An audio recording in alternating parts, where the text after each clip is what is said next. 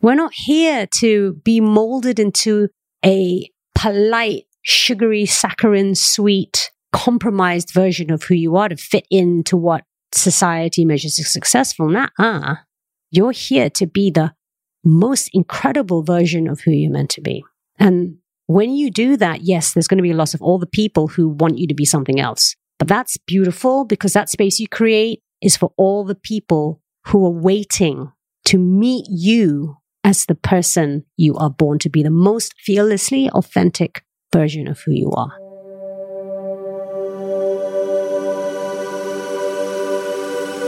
Hey there.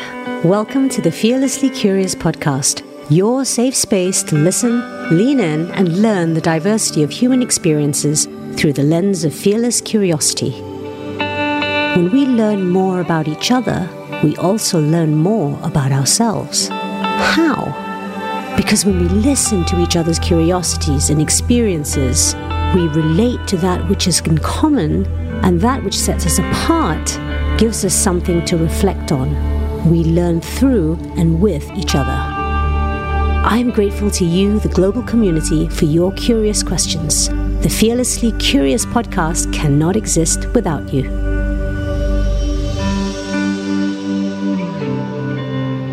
Welcome back to the Fearlessly Curious podcast.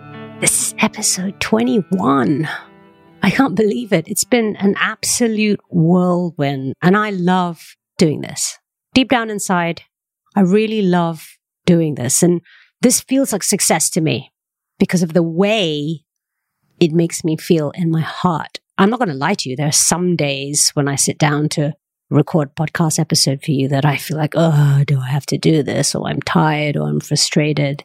And that's pretty normal, right? We've got these cycles and seasons in life when we feel inspired and other days and weeks when we feel less inspired and less motivated. And in those days, sometimes I honor it and I don't record. But on other days, I connect into my why. I connect with how I feel once I've recorded it, how I feel when I get feedback from you on how helpful you found this, or when I see the growth that this podcast is going through because of you, when I see you share different episodes to people as well, because that's why I'm doing this, right?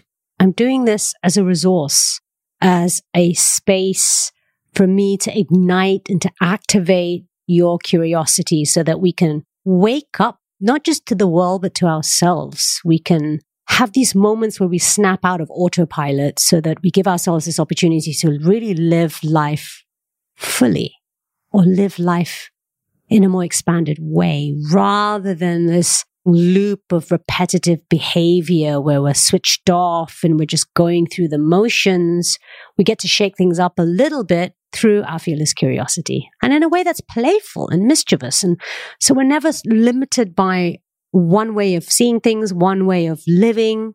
It's also a beautiful opportunity to grow together. That's my definition of success right now in this moment, today. And it's where I go to whenever I feel unsuccessful, whenever I feel like I'm not there yet, or I'm not far enough along in life, or I'm not successful, let's take it to the other end of the spectrum. I'm a failure.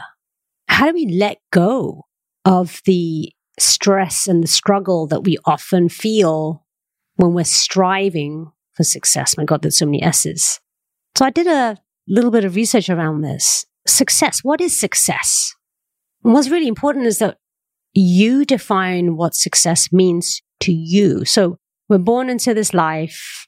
Most of us, at least, have put through a system that is set out for us, right? We go to school. We have the different tiers of school. You've heard me say this before. And typically in that system, success is measured on output. It's measured on grades to get A, B, C, D, percentages, 95%. You got eight out of 10 or two out of 10 or zero out of 10. And that's how success is measured. It's measured on a system that wasn't even created by you. And when we stop questioning, when we stop being curious, we can become so locked in and trapped by that system, a value system that maybe deep down inside is not aligned to you. You hold no value to that system. And yet, time and time again, you're allowing yourself to be beaten down by that measure of success. It's interesting because in terms of humanity, ever since the BC era of time, the definition of success has predominantly been measured by wealth, how much money you have. But as society has evolved, that value of success has also changed and evolved. It started as a measure of wealth, but through modern living, it's moved through different stages. How many of you, I'm curious, measure success as a feeling, as a quality? Like I'm successful as long as I'm happy, I'm in a place of success. But then how do we measure happiness? Happiness to me is going to be something different to you. It's the language that we use to define success. Success can also be measured based on your specific goals. Your goal could be completing a project that is successful. For someone else, completing a project but feeling terrible about it, feeling exhausted and burnt out by it, they're not going to see that outcome as successful because their quality of their life does not enhance their life. I guess my point is to invite you to be curious, as always, about what your measure of success is. And of course, some of you may say, well, Melissa, we live in this world where success is defined by certain values, and I need to fit into this world. How do I navigate fitting into society's measure of success without it compromising what my value of success is? And my answer would be by being aware, by being aware of where the difference lies, by being clear on the dissonance between what success means in society and what success means to you so that you can strive in order to integrate within society. You can strive for the success that society measures, but also ensure that you're constantly aligning to what success means to you. It is possible, entirely possible to honor the value system of success that society holds without compromising who you are. It is because it's all down to your own perception. It means possibly accepting that society might see you as a failure. Ooh, that's a hard pill to swallow, right? But at the end of the day, we're always moving forward and nobody's really going to remember. I know a lot of people go say, oh, nobody ever forgets your failures. Well, I'm going to say, as long as you hold on to them, as long as you're emotionally attached to your failures, then yes, you're never going to move past them. And those people around you who are going to define you by your failures are people that you probably need to leave behind. Letting go of society's measure of success, I'm not going to lie to you, isn't necessarily going to be easy because it means allowing people to have a judgment and perception of you that is not true to you. It's going to be true to them because they're measuring it against society's system of values and not yours. But I think what is more painful is when we constantly abandon, when you abandon your value system of success in order to fit into someone else's. So I'm going to give you an example of that that is personal. My dream was to be a successful recording artist. And I would say by conventional societal measures of success, that would mean selling X number of records, CDs. Of course, it's measured differently now, download streams, and probably winning many, many awards and maybe winning a Grammy, an internationally recognized award, or a Brit under the UK system or whatever that might be. Or having a following that's in the millions, having branding partnerships, whatever that might be, right? How we perceive commercial success to be. So I always dreamed of that for myself. And I never reached that. And for many, many years, I walked around feeling like I was a failure, that I never had success as a recording artist, as a singer songwriter, as a published artist, I did. And I was always striving to be better measured on that value system of success. It was tough. It was so hard. I had my first solo album when I moved back to Malaysia in the early 2000s and I released it in 2007 and I had success with it. Success based on media coverage that I had. So much media coverage. I was being booked left, right, and center by so many brands and clients to do private shows for, corporate shows for. I was a high flyer. I was at every event you could imagine. I was in all the magazines. I was hot property in the Malaysian English speaking music scene. So I had success there. But it didn't match the level of success that I wanted on an international level. And after probably about two years of that success within the Malaysian scene, it all went quiet again. And so once again, I felt like a failure because I was hyper focused on the end game. I completely lost track of the quality of my life that I was living and how I could measure my success against that. I had all the success. I had this wealth. I was making a lot of money, a lot of money. I had massive exposure, which in and of itself was worth a lot of money. But my health was taking a massive hit. That's probably when my addictions first started. And I was getting really good at abandoning who I really am to fit in with who I thought I needed to be, to fit into what I thought society wanted from me, which is to be a rebel, but kind of a safe rebel. There was a lot about myself that I was sharing, but even more that I wasn't. And this is all part and parcel of life without a doubt.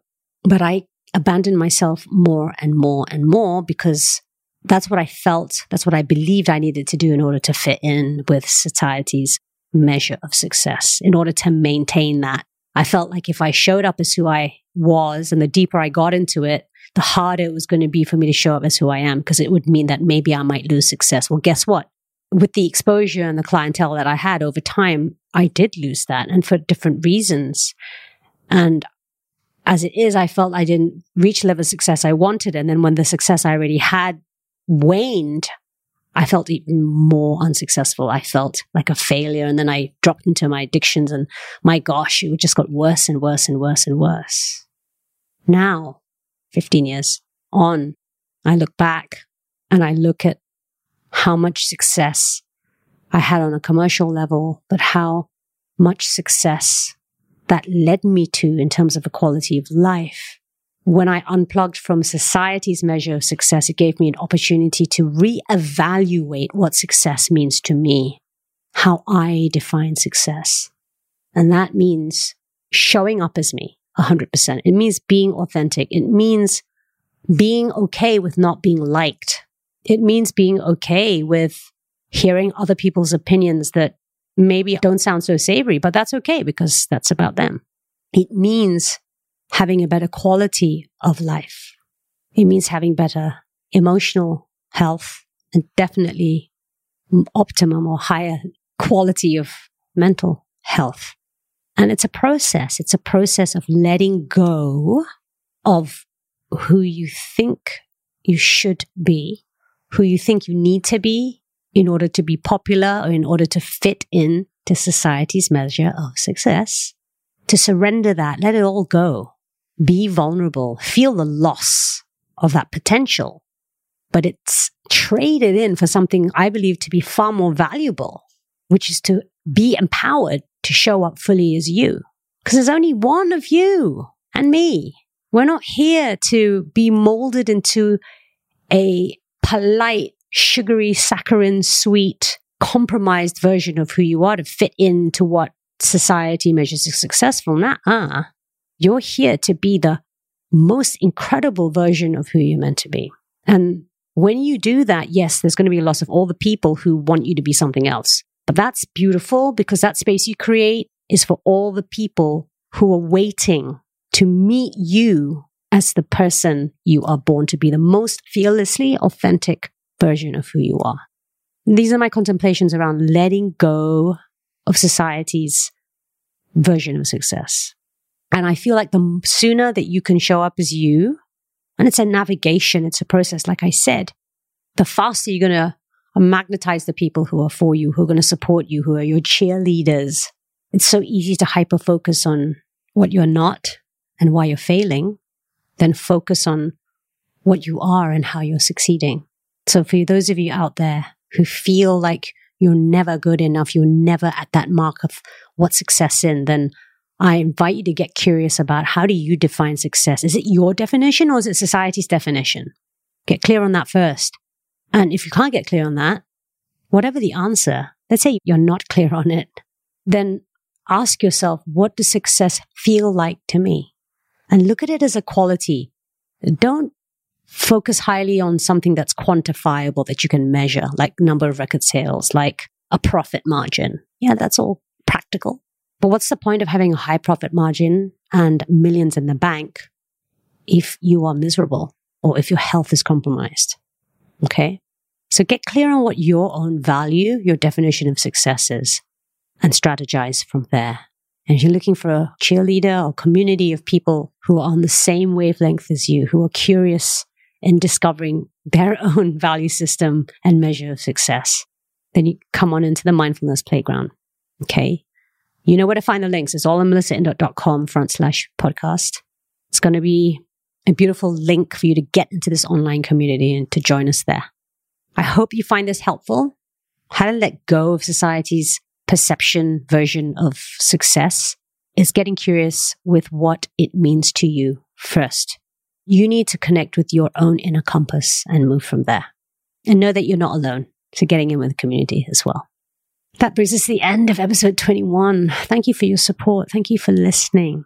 Thank you for leaning in, learning together by sharing with me your thoughts and feedback. It means the world to me. Until next episode, Stay fearlessly curious.